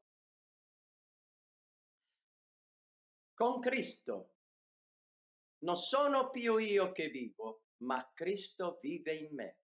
E la vita che vivo ora nella carne, la vivo nella fede, nel figliuolo di Dio, il quale mi ha amato e ha dato se stesso per me. Gloria al Signore. L'Apostolo Paolo ha potuto dire questo. Ora la vita che vivo nella carne, ancora, perché era ancora in vita l'Apostolo Paolo. Lui predicava l'Evangelo e quindi la vita che lui viveva nella carne, la viveva nel figliuolo di Dio, cioè in Gesù. Non di fianco o dietro o avanti, no, nel figliuolo di Dio, in Gesù. E questa è la cosa forte di questo verso, che l'Apostolo Paolo ha potuto sottolineare. Io sottolineo questa parola. Sono stato crocifisso con Cristo, non sono più io che vivo, ma Cristo vive in me, e la vita che vivo nella carne la vivo nella fede, nel figliuolo di Dio. Miei cari, è la fede che ti porta ad avere questa vita con Cristo, questa vita veramente nel figliuolo di Dio. Ora non sei più solo, ora hai Gesù con te, ora hai lo Spirito Santo con te, ora hai quella nuova nascita, nuova vita, e hai quel rivestimento di una vita rinata di nuovo di acqua e di spirito. E questo non è cosa che viene da te. Tu hai accettato Gesù, tu hai creduto in Gesù, ma adesso che tu sei, vive la tua vita nella carne, tu la devi vivere in Gesù Cristo, con Dio, camminare con Lui. Alleluia. Ma non sarai più tu che vivi, ma è Cristo che deve vivere in te, come dice l'Apostolo Paolo, non sono più io che viva, ma è Cristo che vive in me. Ebbene, questa è una parte, no, della vita del credente che incomincia il suo modo di vivere con Cristo, non più con le sue attitudini, i suoi pensieri o secondo quello che tu credevi forse di vivere nella carne, nella vecchia vita.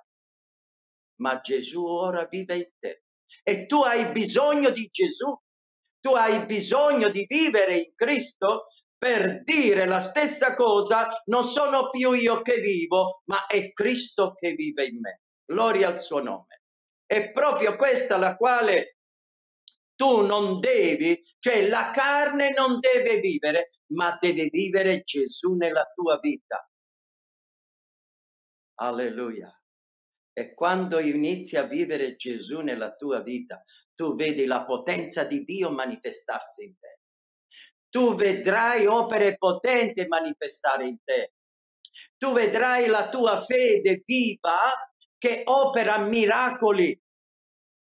Tu che ti spogli del vecchio uomo e ti spogli di quell'abito e tu non dai ascolto al nemico che a volte ti mette nelle prove, ti suggerisce cose che non sono, tu puoi dire: non sono io che vivo, la mia vita non appartiene più a me, la mia vita appartiene a Gesù, la mia vita appartiene a Cristo, il mio Signore, il mio Salvatore, il mio Redentore, colui che mi ha salvato, colui che mi ha liberato da questo mondo e mi ha liberato da tante catene di questo mondo, legami di questo mondo, che il peccato mi avvolgeva, ma la grazia di Dio mi ha raggiunto. Alleluia.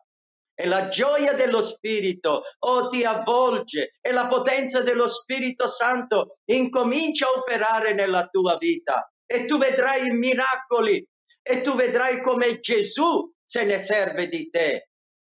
Ma se tu non lascia morire il tuo vecchio uomo, non ti aspettare di questa ricchezza grandissima che Dio vuole che uomini unti da Dio, uomini che santificati, purificati, uomini che hanno abbandonato il vecchio uomo, la vecchia natura, questo mondo e hanno deciso per Gesù.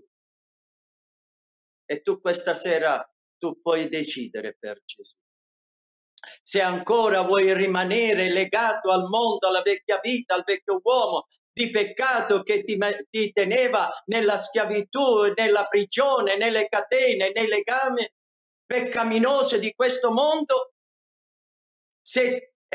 allora lì tu devi riflettere.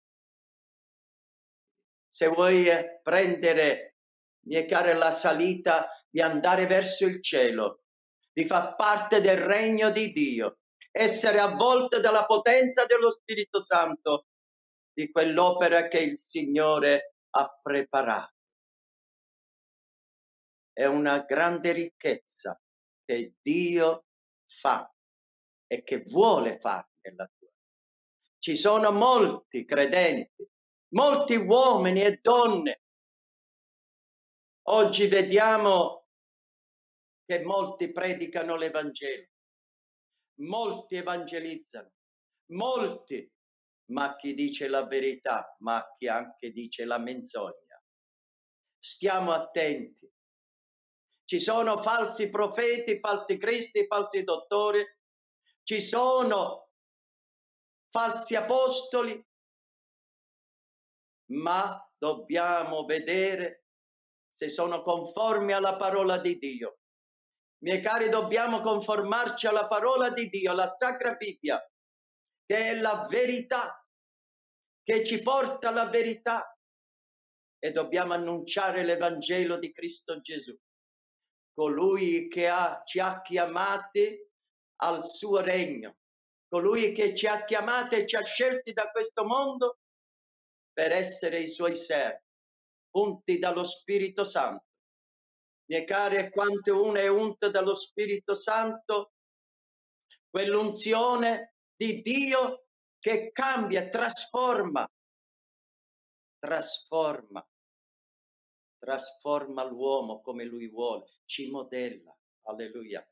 E questo ci porta a considerare Quanto è meravigliosa la parola di Dio, quanto è meraviglioso il nostro Padre Celeste, il nostro Signore Gesù Cristo, quanto Lui ci ha amato tanto su quella croce, che si è dato se stesso, perché è venuto per riscattarci da questa terra e per darci e per farci dei Suoi servi. Miei cari, io non mi sono mai pentito di servirlo e continuo a servirlo e servo il Signore con gioia e con forza, anche quando ci sono le prove, perché le prove fanno crescere, le prove ti danno quella saggezza attraverso lo Spirito Santo e il Signore ci dà quella forza perché è Lui che combatte per noi, con noi. Alleluia. Questa sera tu puoi conoscere Gesù. Nella lettera ai Filippesi, capitolo 1, verso 21, c'è scritto: infatti, per me il vivere è Cristo e il morire è guadagno. Per me il vivere è Cristo e il morire è guadagno. Forse per qualcuno dice: allora che faccio io? È perché il Signore ci porta ad avere una scelta, se viviamo per Cristo. E il morire è guadagno, perché mentre siamo in vita serviamo il Signore, mentre siamo in vita facciamo la Sua volontà, mentre viviamo su questa terra a volte soffriamo, a volte si piange, a volte si soffre per un'anima, si soffre per gli uomini che periscono, si soffre per l'Evangelo e Gesù l'ha detto. E l'Apostolo Paolo è uno di quelli che ha provato la sofferenza, le battiture, la prigione, le catene, come Paolo e Sila erano nella prigione. Oh, quante sofferenze! E per lui dire star su questa terra no, è bene, ma il morire guadagno. Finiscono le sofferenze e si va al cielo, alleluia, si va al Signore. Ebbene, è questa che dobbiamo cercare, la volontà di Dio. E ancora in Romani capitolo 13, verso 12 al 14. Vogliamo leggere anche questi versi. Alleluia. Romani 13, 12 al 14. La notte avanza, il giorno è vicino. Gettiamo dunque via le opere delle tenebre e indossiamo le armi della luce. Comportiamoci onestamente come in pieno giorno, senza gozzoviglie e ubriachezze, senza immoralità e dissolutezza, senza contese e gelosie, ma rivestitevi del Signore Gesù Cristo e non abbiate cura della carne per soddisfare i desideri. Amen. Gloria a Dio. Oh, alleluia. È un bellissimo versetto questo. Sono dei versetti straordinari. La notte è avanzata, il giorno è vicino. Miei cari, quale giorno parla? Se non il ritorno di Cristo Gesù, se non che quella parola che Gesù ha dato, io tornerò presto. Alleluia. Noi aspettiamo Gesù dal cielo, aspettiamo la sua venuta. Amen. Voglio terminare agli Ebrei. Ebrei capitolo 12, verso 1 e 2. Alleluia. Anche noi dunque, poiché siamo circondati di una così grande schiera di testimoni, deponiamo ogni peso e il peccato che così facilmente ci avvolge. E corriamo con perseveranza la gara che ci è proposta,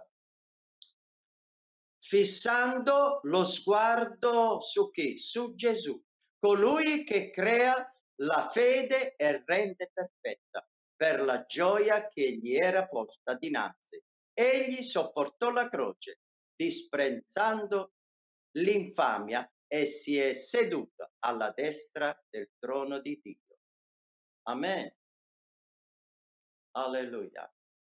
Questo è quello che dobbiamo in questi ultimi giorni, in questi ultimi tempi.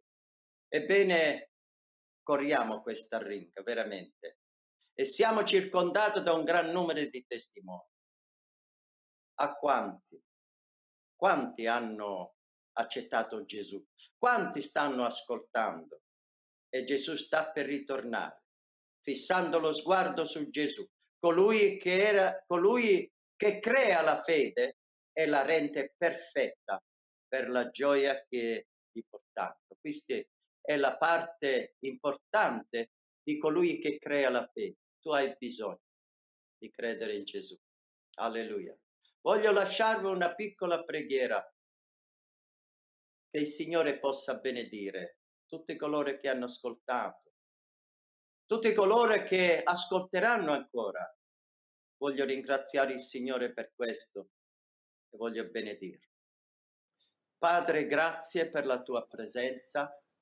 Nel nome di Gesù veniamo a te, ti preghiamo, Signore, che la tua parola, Signore, prenda radice e forma, soprattutto e prima di tutto nel tuo popolo, nei tuoi figli, ovunque sono sparsi, oh Signore, i quattro canti della terra, oh Signore, là dove c'è guerra, dove c'è terremoto, dove c'è distruzione, dove c'è odio, dove c'è amarezza, oh Signore, che possono spogliarsi del loro vecchio uomo, della vecchia natura peccaminosa, o Signore, di quell'odio e di quell'amarezza che ancora c'è quella guerra dentro di loro. O Signore, che i loro occhi sono accecati, hanno bisogno della tua rivelazione, hanno bisogno della tua luce, hanno bisogno della tua grazia, hanno bisogno del tuo amore, del tuo perdono, hanno bisogno che tu li attiri a te, oh Padre. E vogliamo ringraziarti e benedirti. Signore, benedice i tuoi servi, benedice il tuo popolo, benedice, Signore, la nostra Italia, benedice, oh Padre, l'Europa, benedice il mondo intero, perché tu stai per ritornare. Oh Signore, la tua venuta è vicina, il giorno è vicino, Signore. E noi vogliamo dirti grazie, perché ti aspettiamo. Ma, Signore, salva le anime che sono sulla via della salvezza. Guarisci, oh Signore, da quelle malattie, libere da quei legami, da quelle catene, da quelle prigioni. Ti preghiamo che la tua presenza, la tua potenza si manifesti, oh Signore, oh, per la salvezza delle anime, affinché siano salvati, siano guariti, siano, Signore, liberati, e che possano rivestirsi, oh Signore, del tuo abito, della tua armatura, oh Signore, del tuo spirito, del tuo amore, la tua grazia. Vogliamo dirti grazie, oh Padre, o ancora per questo canale televisivo, grazie per il fratello Petrone, grazie per tutto lo staff, grazie, oh Padre. Oh Signore, ovunque il tuo nome viene annunciato, viene predicato la tua parola in questi tempi così difficili, ma tu sei sempre presente con la tua potenza per manifestare la tua gloria, la tua grazia. Signore, benedici i tuoi cuori che stanno ascoltando, Signore, che la loro preghiera sia ascoltata da te e che tu, Signore, tocchi il loro cuore, Signore, tocchi la loro mente, tocchi, oh Signore, e libera da ogni male, da questo mondo. Nel nome di Gesù, Padre, e a te la lode e la gloria. Amen. Hai ascoltato un messaggio registrato in diretta. Continua a seguirci sui nostri canali social o sul sito www.paroledivita.org.